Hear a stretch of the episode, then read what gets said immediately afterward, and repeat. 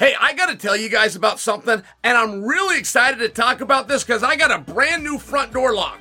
And it's not just any lock, it's a Eufy video lock. You might be thinking, what's the big deal, Chael? Well, okay, I'm going to tell you. First off, it is sleek. I mean, it's a very big deal. My father used to build houses. My whole life, I've known how important curb appeal is. I used to be in real estate. When I show somebody a house, the front door is the very first thing you see. This thing is a piece of art. It truly is, and it's such a good looking piece of hardware. It instantly upgraded my front door. I was excited about the functionality. So, not only do I get an instant makeover with a piece of art, you now have a different level of protection. It's a smart lock, it's got a 2K camera with audio and doorbell all in one. Most competitors are either just a camera or a smart lock. The Eufy Video Lock has both plus a doorbell, and it can all be controlled via an app, which makes things so convenient. I hate when I hear the doorbell ring and I'm comfortable inside. I gotta get up, go to the door, just to find out it's a delivery man who dropped the package and is already long gone. The Eufy Video Lock now allows me to avoid all of that. I can just peek at the app. I can even talk to him or hear him talk back to me. Also, my wife and I travel a lot. It's an added level of security at my front door and it makes me feel a little bit more at ease. It was very easy to install. No, there are no monthly fees for the security video storage. The battery is rechargeable and each charge lasts about four months. The Eufy lock is fantastic and I highly recommend it. Search Eufy Video Lock online. Do that by going to Eufy, E U F Y, Video Lock, or visit eufyofficial.com backslash video lock to see how you gain complete control of your door. Say goodbye to your credit card rewards. Greedy corporate mega stores, led by Walmart and Target, are pushing for a law in Congress to take away your hard earned cash back and travel points to line their pockets. The Durbin Marshall credit card bill would enact harmful credit card routing mandates that would end credit card rewards as we know it. If you love your credit card rewards, tell your lawmakers hands off my rewards. Tell them to oppose the Durbin Marshall credit card bill.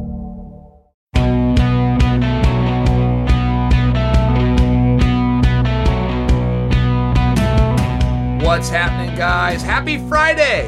And thank you for joining another special episode of You're Welcome. We have a massive event coming up tomorrow night because we got two title fights and Nate Diaz makes his return to the octagon. I can't wait. And I know you all can't either. Coming up on today's show, I'll give you my official prediction for Izzy Adesanya versus Marvin Vettori Part 2, and I'll talk about the Diaz brothers and what their future holds in store. But before we get there, let's begin by taking a look at what's happening at the top of the UFC's welterweight division.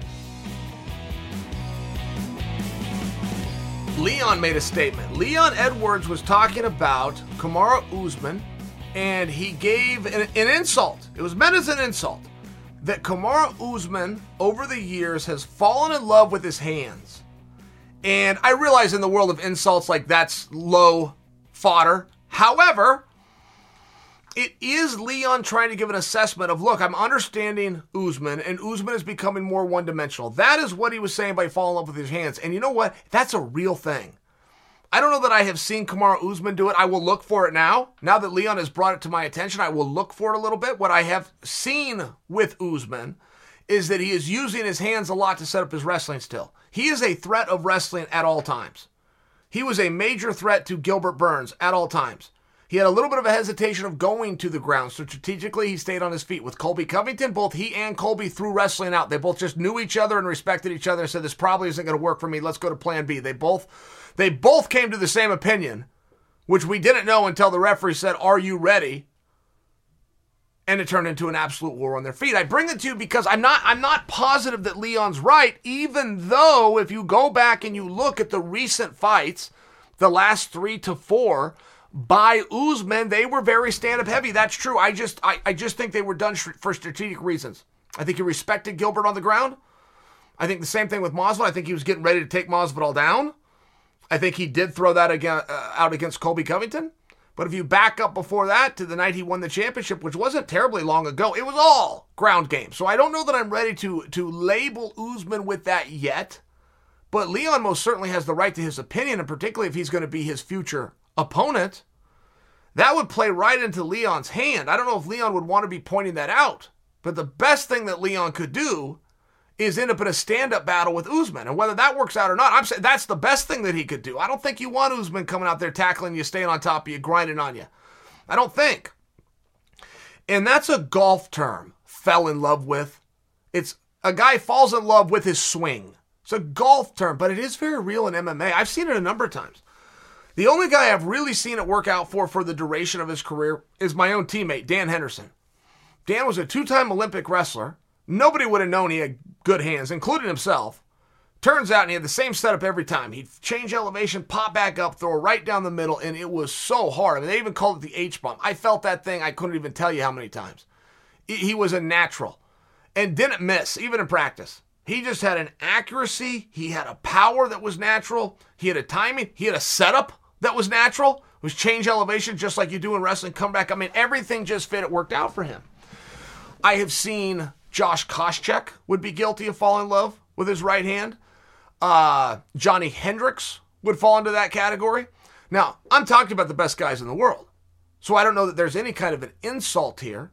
It is true, though, that over a period of time, you will lend to, from a psychological standpoint, whatever gets you the most oohs and ahs from the crowd. Ooh, ah. You will just naturally gravitate in that area. And sometimes you'll convince yourself I'm okay, and then you'll go out and have a good performance. I mean, I would imagine if I'm in Usman's shoes and I just knocked out Masvidal, turned him sideways, by the way. I've never seen that before. Usman hit Masvidal so square and so clean that Masvidal, who was fa- turned sideways for the for the follow up shot that put him down. I mean, I'm just saying, yeah, yeah, I bet Usman does really believe in his hands, sure. I can also see where that would be a problem. I mean, that's a shootout game. Usman played that game with Burns just two fights ago, and Usman got hurt twice. Now he worked his way through it. He pushed through it. I give him credit. I'm not faulting him. I'm sharing with you how risky that game is, for sure. And I'm not sure if I was Usman's opponent or future opponent that I would tip him off to his weaknesses. I used to study guys all the time, and it, it wasn't me, it was Clayton Hires, but Clayton was a master of it. He was a master and he could see everything and he would point things out and he would tell it to me. One time clayton would study my opponents. We'd go on what's called a coach's run which is one of the hardest workouts i've ever done but the coach's run wasn't. The coach's run is where just where coach does it with me. So we meet we go to pace we talk the entire time. That is the one and only time clayton and i would strategize. That was it. That was the talk. Whatever i absorbed and took with me for the next 10 weeks that was the talk. And i remember nate marquardt I was getting ready to fight Nate Marquardt, and I was a two and a half to one underdog, and I had trained with Nate before. Nate should have been the favorite going into this fight, but Clayton had noticed something, and it was real simple. But he used to compare Nate to a drag car. A drag car will fire up and then it will go. And one thing that Nate always did, and it was in every video and every sequence of every fight that Clayton studied, is before Nate would come after you, he would do a shake first. Every time, never miss. He was a drag. He'd get warmed up and then boom, he would come at you. But every time, it wasn't fake a jab, throw a right. It wasn't fake a right, throw a right. Fake a right, throw a kick. It wasn't these things. He would do a motion and then he would come at you full sprint. He put a lot of guys down. Just before me, he put Demian Maia down in like 10 seconds. But he built he did the drag car first. He did it every single time. It was a major benefit that I had and I waited for that drag car every time. Boom, and that's when I went. That's when I would attack. I knew I had a beat. I knew that I had a beat before he he could get off, and it's a real thing. I do it too. I don't know what my tendencies or tells are. I don't know. I'd change them if I knew. But I can tell you habits are a real thing. When you learn on the mitts and then you go to the heavy bag and then you go into the ring, there's things that you develop and you can't get around them. They become absolute habit, right? You comb your hair the same every day put your deodorant on the same. You brush your teeth whether you know it or not. You brush it the t- uh, same every single day. You do your tongue first or you do your tongue last. Whatever your answer is, it's been the same answer for 10 years. There's just some things in human nature. So if you can pick up on those tendencies, the habits, the habits can be very, very helpful. I pointed out because in a million years, I never would have told Nate. I've never told Nate this until now. It's been 12 years. I think we can talk about the match. I sh- I would have never told Nate, and I like Nate. Hey man, by the way, You rev up before you attack. You rev up every single time before you, you come at the guy. You're a drag car. I wanted to mention it to him. I didn't want him to know. I didn't want him to know that I knew. So the fact that Leon pointed out, I, it's a little bit surprising for me. And it's not the first time that we've seen it this week. We saw Coach Berryman, Izzy Adesanya's coach, Volkanovski's coach, put that in perspective for you, come out and say that Vettori's style is boring and the UFC doesn't want it because he takes people down. Now, I don't believe that anybody told Coach Berryman that. I don't believe Coach Berryman believes it at all. I believe Coach Berryman was attempting to play chess and plant a seed with Vettori to not come out and take Adesanya down because the UFC doesn't like it. I think that's what the move was. I think it was one of the smarter moves that I've seen in a period of time, but I don't know Coach Berryman well enough to know if I'm right. Perhaps he had information that he decided to blab on. I don't know. I don't think that that's the same case, though, with Leon. I think that Leon just saw something in the champ's game who could be his next opponent and pointed it out for the champ to observe. I'm not sure that's wise. Well, speaking of the complicated welterweight picture, I can't help but wonder where Nick Diaz fits into all this and when he's finally going to make his return to the octagon. The question that keeps on going around, the topic that just won't die Dana came out and said things are looking up. I believe Nick will fight this year. Hard stop, no more info. And that's right along the lines with everything we've ever gotten Nick Diaz related over the last five years something really loose that involves Nick name that gets everybody excited. But here's the question Where do you go with Nick? What do you do? And you want to know the good news? You want to know the good news? There's no wrong answer. Anybody will take the Nick Diaz fight. No matter what, whether they think they're going to beat him or they know it's a beating to them, just for the attention, they'll take that fight. Just for the placement on the card that Nick is going to demand, which is top billing, they will take that fight. Problem or at least I should say the other side of it. I don't think it's a problem because Nick's been very honest. To quote Nick, I don't want to get in there with some of those, get in there and jump around with some of those young guys. Okay, great. I appreciate that because now Nick has told us there's some guys I'm not looking to fight at this point in my career. Awesome. He told the truth. So what it appears to me, where I'm sitting, I got no better uh, seat to this thing than you do, guys. But it appears that all we need is for Nick to say who he does want to fight. Everything that I have observed is just Nick saying no and why. He'll turn someone down, Khamzat Chimaev, but then state why he turned him down, as opposed to coming in with a suggestion of how about this guy and why. And we don't even need the why, it's going to be a yes. I have to tell you though, right? I mean, when you're making television, when you're doing promotion, when you're doing something that involves telling a story, you can have a great fight, you can have a great show.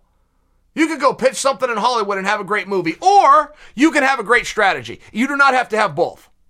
And the problem that you have with Nick is you don't have a great strategy. He's fought one time in five years. He's now asking for a fight for the first time in half of a decade.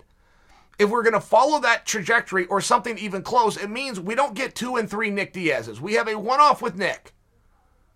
Well, then hear back from you when and if we hear back from you. So we don't have a strategy. If you don't have a great strategy, then you got to back back up to, okay, I need a good movie.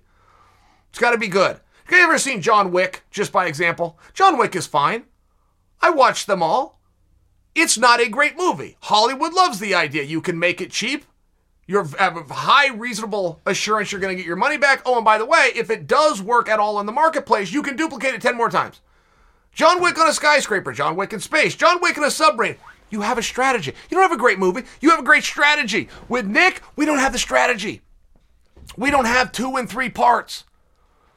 Dana came out earlier today and announced that the winner of Nate Diaz Leon Edwards would fight for the belt. Now, I must tell you, I've heard that told two different ways. I have two different websites. I got the dirt sheets, I got the bjpenn.com. bjpenn.com is usually a little bit more accurate. The only reason I offer this is so you don't have to correct me. I read it, but I read it twice. I read it two different ways. First way I read it was that deal's only good for Nate. If Nate beats Leon, Nate gets the title shot against the winner of Usman Covington. Second way I read it, it's good for both. It's a straight up semifinal. Whoever wins here advances, goes on for the gold. I'm cool with it either way. I'm just sharing with you guys so you don't have to correct me that it has been reported both both ways, but that's a strategy. You don't have a strategy. And you see where that becomes effective because in many parts, I think we were all surprised when we saw that Nate chose Leon. And it is just that. Every fighter gets assigned a fight. They get a phone call. They get placed for a fight. Nate chose Leon. And Nate could have deflected that and chose somebody else. But Nate Diaz has been choosing opponents for a period of time. And I think a lot of us, I know I was, surprised he chose Leon. There was just no heat between those two. There was no natural beef. There was no way to build it. There was no, no real story there.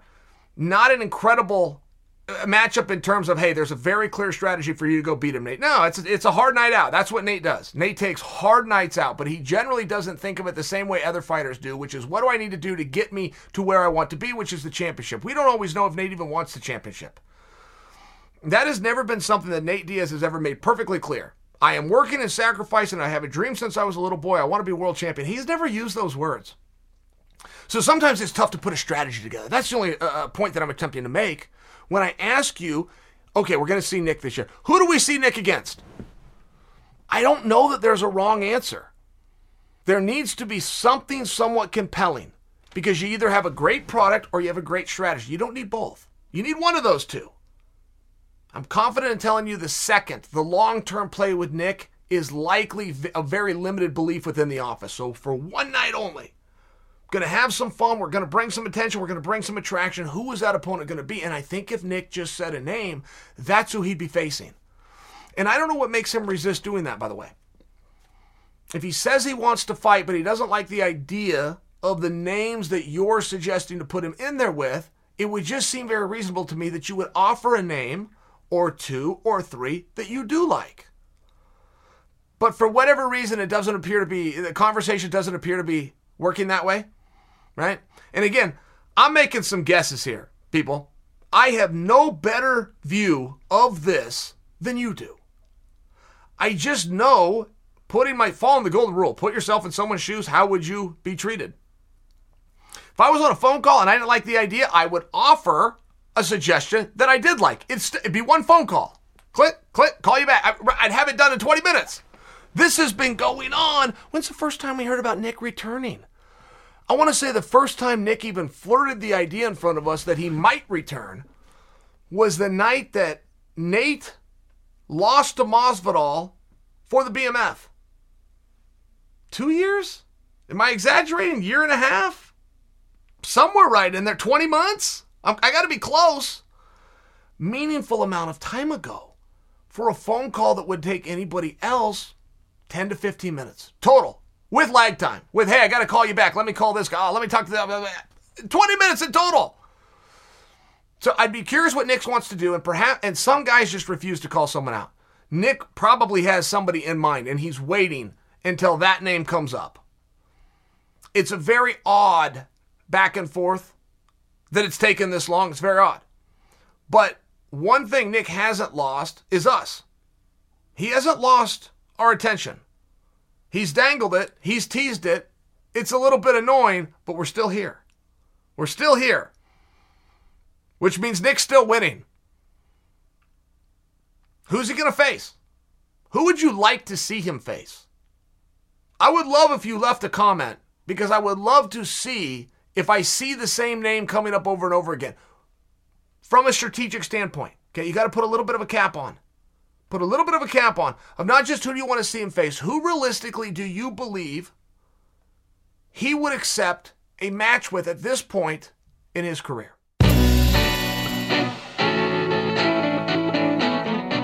Coming up in a moment, I'm going to turn my attention to UFC 263 and the brother of Nick Diaz, who had something interesting to say earlier this week about Francis Ngannou's comments. That's next, but first, a word about one of our sponsors. Summer is upon us, and what's a better way to enjoy the relaxation it brings than taking advantage of a meal kit service, guys? HelloFresh will deliver fresh, pre measured ingredients and mouth watering seasonal recipes right to your door. Count on HelloFresh to make home cooking easy, fun, and affordable this summer. Summer schedules are a bit unpredictable. In our household, we have swim lessons, some days gymnastics, staycations and short weekend trips planned. And the last thing we want to do is think about what we're putting on the table that day. HelloFresh cuts the stressful meal planning and grocery store trips so you can enjoy cooking and get dinner on the table in about 30 minutes. They also have their signature quick and easy meals, 15 to 20 minute dinners, breakfast on the go, and more easy options that are perfect for the busy summer months. Those have been lifesavers for us lately. I highly recommend you try HelloFresh for yourself. Go to HelloFresh.com slash Chael12 and use the code Chael12 for 12 free meals, including free shipping, guys. That's right, 12 free meals. Again, go to HelloFresh.com slash Chael12. Use the promo code Chael12 and get 12 free meals and free shipping. HelloFresh, America's number one meal kit. Nate Diaz responded to Francis Ngannou's question. Francis Ngannou's question the other day via social media known as Twitter was, What are we doing wrong? It was in relation to the payout that Jake Paul was given for the boxing fight. So he said, What are we doing wrong? And Nate Diaz answered the question while doing media rounds for his fight this weekend. He said, You should have listened to daddy, meaning himself. You should have listened to me. I've been barking about pay from the beginning. You should have barked about it from the beginning. I wasn't never no champion, but I refused to do things until I got paid. That's what you should have done. Okay. Liked it. Like hearing Nate talk. Glad he's doing uh, media. Glad he's doing promotion for the pay per view. Like that he referred to himself as daddy. Problem with the story, that's not what happened. That is not what happened. That is not the Nate Diaz story. If Nate feels that is his story, he would have a reason to because he is telling the truth that he held out and refused to come in. It's still not what happened. People liked Nate. People wanted to see Nate fight. Nate got help, and many brothers do. Many brothers can do things in half the time. It's as though they have double the media double the presence. It's a real thing, and you're seeing it even with the Paul brothers right now. I don't have the foggiest idea what their record is, either one of them. I think they fought five times. No, that means one of them's done it twice and one of them done it three times. I'm just, they both get credit. It's one of those things. The Serra boys got a good run. You'll remember back in the early day, but the Shamrock boys got a good run. The Hughes boys got a good run. And I remember, I realized between the Serras and the Hughes, there was one brother that was meaningfully different, but the other brother mattered. Just did. Same thing with the Shamrock Boys. One was meaningfully better, but they both met. The name just helped. It's a reality, is the point I'm trying to make. So Nate had this, and people liked him, and he had a fun style, and he had an attitude, and he was going to do it his way. At least this was the image, and it was compelling. He was the anti hero the sport was looking for. He truly was. Nate did not get paid because Nate barked and held out. When Nate barked and held out, Nate got to be unemployed. What happened with the Nate Diaz story is he filled in on short notice opposite Conor McGregor and then beat him.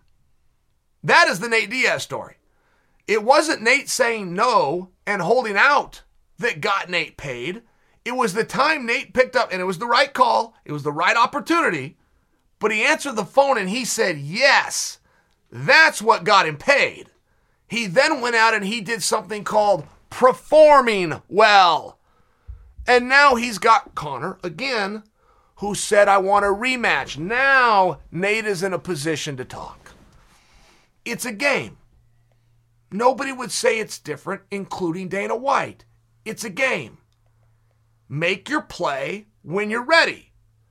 These guys are making their play early. Nate made his play early. He missed fights. He struggled with his mortgage. He didn't know where the next paycheck was. It was not the sitting out in the barking that got Nate to where he is. It was the one time he picked up and he played ball. It was the right fight. It was the right performance. It was the right interview. It was the right rematch. And he did parlay that. That is true. He continued to be difficult. He continued to hold out. Next thing you know, he's headlining MSG on ESPN, fighting for the BMF in front of The Rock. I mean, it's it's one of those things where opportunities did line up. That is a risky game. If Nate is out there encouraging anybody, do what I did, and you think, okay, great, I'm going to, please listen to me. Please don't listen to Nate. Nate is my friend. Nate has a false perception of what it is that worked for him. Don't do it. Do not listen to him. Okay? He's wrong. He's wrong not only to give you the advice, he's wrong if he believes that's what his secret to success was. His success was not holding out. His success came the day he picked up the phone and he said yes. Because of his stardom, Nate Diaz is one of the guys we'll all have our eyes on this weekend. But then, of course, there's the headliner himself, Israel Adesanya. And there's a story I want to share from this past weekend that makes me think of the champ. And then after I tell you that story, I'll give you my official prediction for Saturday's main event. Guys, over the weekend, I went to Sweet Home, Oregon for Coach Thorpe, and I was speaking to a graduating class of athletes. So not only were they graduated, but of athletes specifically. And he asked me if I would give them a few words. So I drive down and had a very wonderful time. But one of the things that I told this group, and it was the very first thing I told this group, which is I am here to give you advice. But whatever comes out of my mouth next, I didn't think up. I got somewhere else. I heard someone else say. I identified and took with me. So we're all athletes here, but I'll use my own sports career as a wrestler. I never scored a point with a technique that I made up. I got them all from somebody else. I saw somebody else do it. I learned everything from somewhere else. And if you're the next Steve Jobs or Elon Musk, I don't want to stifle your creativity, but I would encourage you to identify early on are you the great thinker and developer and the next Einstein out there, or are you better off to do what Chael did, which is to see somebody else who's already done what I want to do and then copy them? And it's tough when you talk to high school kids about that because up until this point in their life, everything they've ever known about copying is cheating. Talk about homework assignments. You're talking about a quiz or a test. No, it doesn't work that way outside of there. You should be able to look around, see somebody that's doing something effectively, and study it. Whether that's in current time or you've got to go back in time. You do not need to reinvent the wheel. I only offer that for you because I see this in the world of MMA where many guys are coming out and they're trying to be the next Rock or they're trying to be the next Austin and try instead of trying to be the first themselves. And if you ever get it wrong in MMA, if you just don't know what you're doing, just do what Izzy does. I have not seen Adesanya get one wrong yet. Adesanya came out. He was in a conference call interview with Vettori. I mean, these are just a couple, but in the last 48 hours, something that's very topical that you can relate to.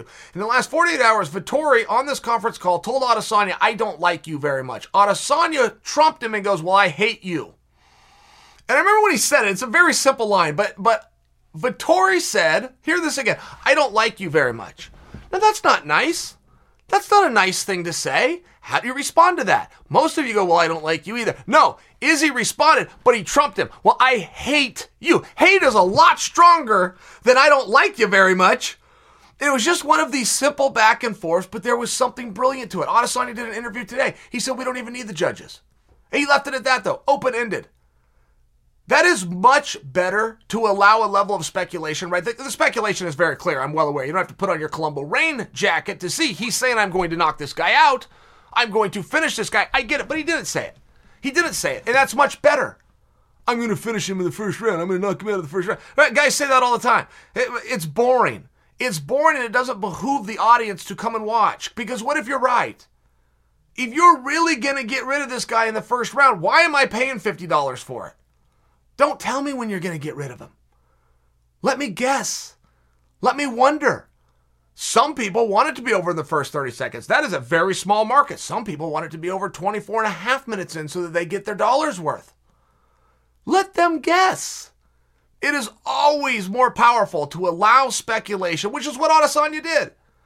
He made no claim. We, all he said is we don't need judges for this one. I bring this to you because, you know what? Hold the thought. You guys want to know something?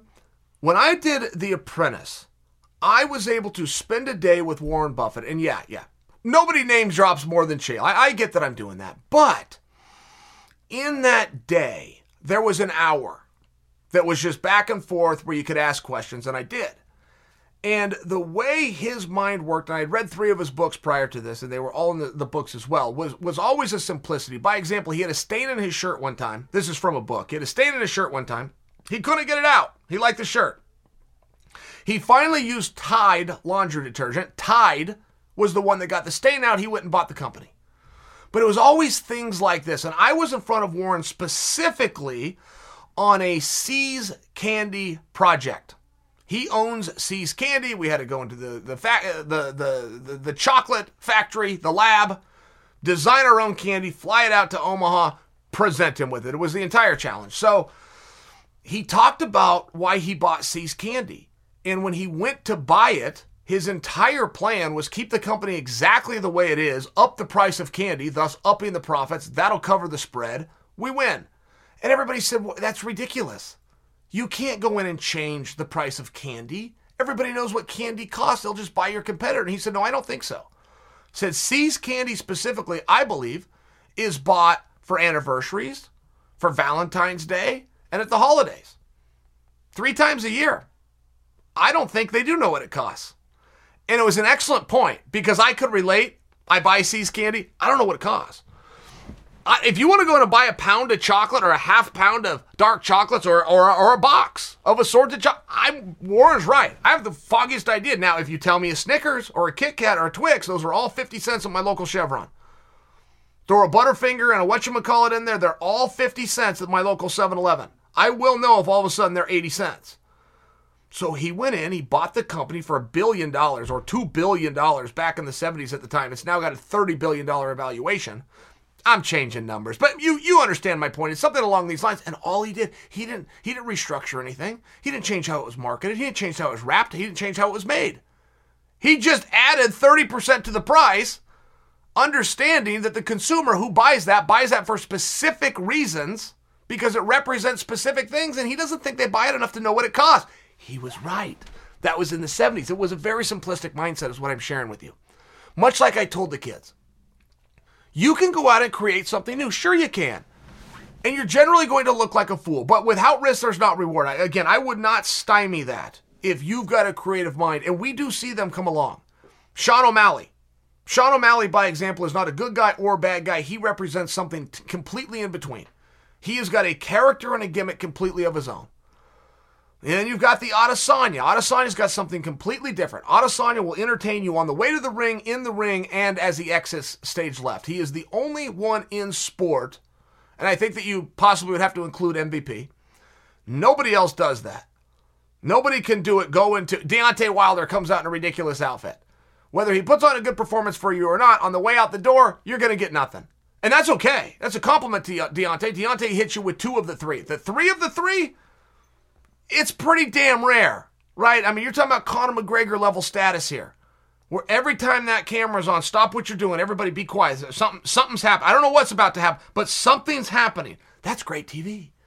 That's incredible TV. That's what somebody makes a TV star. They get you every which way you go. Most of the fighters, if you were to sit them down and ask how many aspects are to their fight, they would have no idea there was three. Well, there's an entrance and there's the fight and there's the exit. My God, I never thought of it like that. I'm sure they did. Most of most of them do not. If you're one of those guys, that's okay. If you want to build your way up the card, if you want to be like the champ, you don't have to just learn how to do a question mark kick. You got to learn how to captivate people. It was a simple line. We don't even need judges. It's a simple line. I don't suggest for you Adesanya made that up. I'm quite sure, in fact, I've even heard it before. Wherever I've heard it before is likely who Adesanya stole it from. Doesn't matter. Great line. Worked.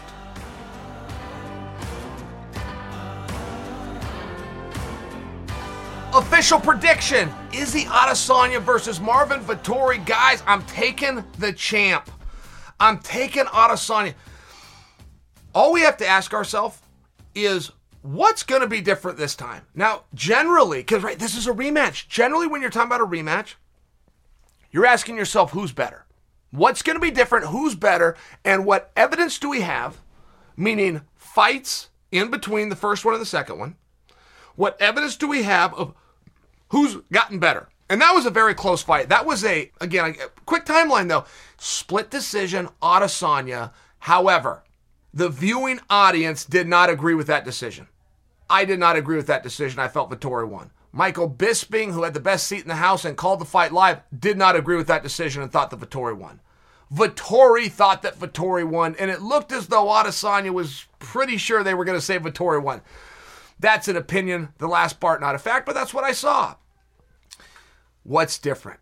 Is Vettori better? He says he is. Vettori, and I spoke to him. He, told, he said, Chael, I am nothing like that guy. Said, Uncle Chael, if I today could fight the guy that Adesanya had a hard time with that night, I would stop that guy in the first round. I'm not even close. Now, I take Vettori at his word. I take him at his word. Why? I didn't see a lot of him. I don't have a lot of Marvin Vettori to go off of. I didn't have a lot of experiences watching him prior to the fight with Adesanya. Now, Adesanya got taken down by Vittori, got held down by Vettori. It seemed like the blueprint that we've seen since 1993. If the better grappler can take down the better striker and hold him there longer than he gets struck against, he's going to win, right? Okay. Not what happened in Adesanya's next fight. In Adesanya's next fight, he got taken down just as easy, but he got back up. And that was very telling because now we're seeing that this guy has identified his own problems and has gone to the gym and fixed them. It was an incredible show of improvement. And Adesanya in the grappling department in his fight, immediately following the one with Vettori, did not look great, but boy, he looked better. Meaningfully. His next fight, I was there at it, Madison Square Garden, Derek Brunson, by far the better wrestler that Adesanya had ever faced. This time, Adesanya doesn't get taken down at all. So in between Vettori, and I'm only moving forward two fights, in between that fight with Vettori Adesanya continues to get taken down, but now he can get off the bottom. Immediately followed by he doesn't get taken down. It was a major, ma- I mean, you can't make these kind of improvements, generally speaking. Generally speaking, when you can make these kind of improvements, is the first year or the first two years that you're in a sport, and that can be any sport. You can be playing basketball, doesn't matter what the rules are it's generally only very early on in your career that your learning curve can be this vast. Adesanya was doing it in the octagon on his way to contendership. It was shocking. Next thing you know, he right, he's, he's in the match with Gastelum. Gastelum having a hard time taking him down. The one time he does, now Adesanya, it's not just a takedown or, or a get up. He throws up the triangle. Do you guys remember that? It didn't last. Kelvin defended it instantly, but it was still a brand new wrinkle in the game. Adesanya, the guy who got taken down and held there by Marvin Vettori, in between fixes the takedowns, in between learns how to get off the bottom, is now doing, he's throwing up submissions. He used that submission to set up an escape, came right back up to his feet, went to work, left with the championship. But do you guys remember that? It was vast improvement. Somewhere along the way, he's uh, ran into Yoel Romero. Now, Yoel Romero is a little bit more impressive on paper than he is in practice. He is an Olympic medalist. He is a world gold medalist in wrestling, which is impressive on paper, but he doesn't go wrestle a whole lot in the cage. He needed to wrestle with Adesanya. He wanted to wrestle with Adesanya. He was unable to wrestle with Adesanya. I'm speaking to the improvements made by Izzy. Paulo Costa knew these same things. Great power. I can trade with him. I'd rather not. Couldn't get close. Adesanya just controlled distance too well. Every anytime you try to threaten him, he brings a knee up. He reminds you, stay back. Guys tend to stay back. They start getting picked apart. They think I'll figure this out. By the time they figure it out, their body's too beat up and hurt, and it, just, it just doesn't work out. I mean, that's that's that's just the the rinse and repeat of Izzy Adesanya. So I think what we're arguing about today, we're having a discussion. We're having a prediction on who we think is going to win. But the argument is who got better what is going to be different. Marvin Vettori is very confident that he is the one that has improved more. I would suspect that he is right in terms he has improved. It's the more. It's the more that we're debating.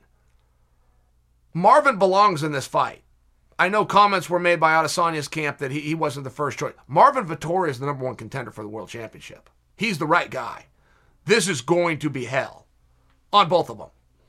These guys are both need to have a mindset. They're going to the emergency room when this is over. I need to win this fight. I'll, I'll, I'll deal with my injuries later. This, is going to be hell. But the make believe story that Marvin can close the distance and take Adesanya down at will and keep him there, I don't buy.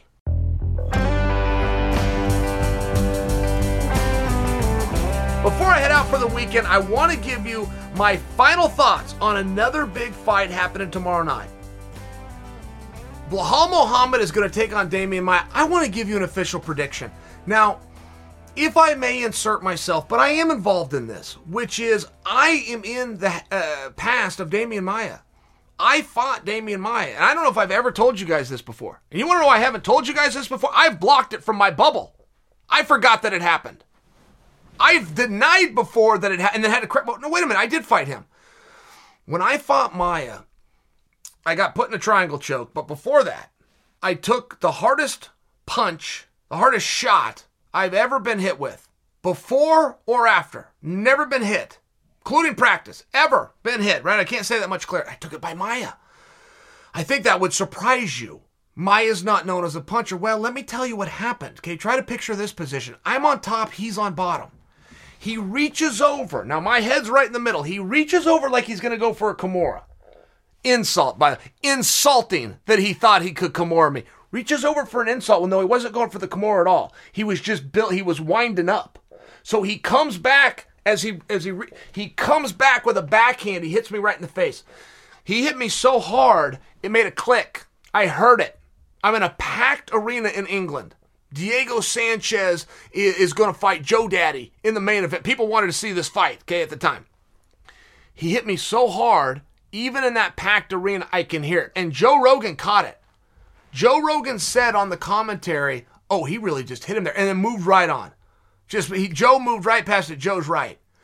And that's where the fight was over. I'm telling you, he triangled it. I just teased the Kimura a minute ago.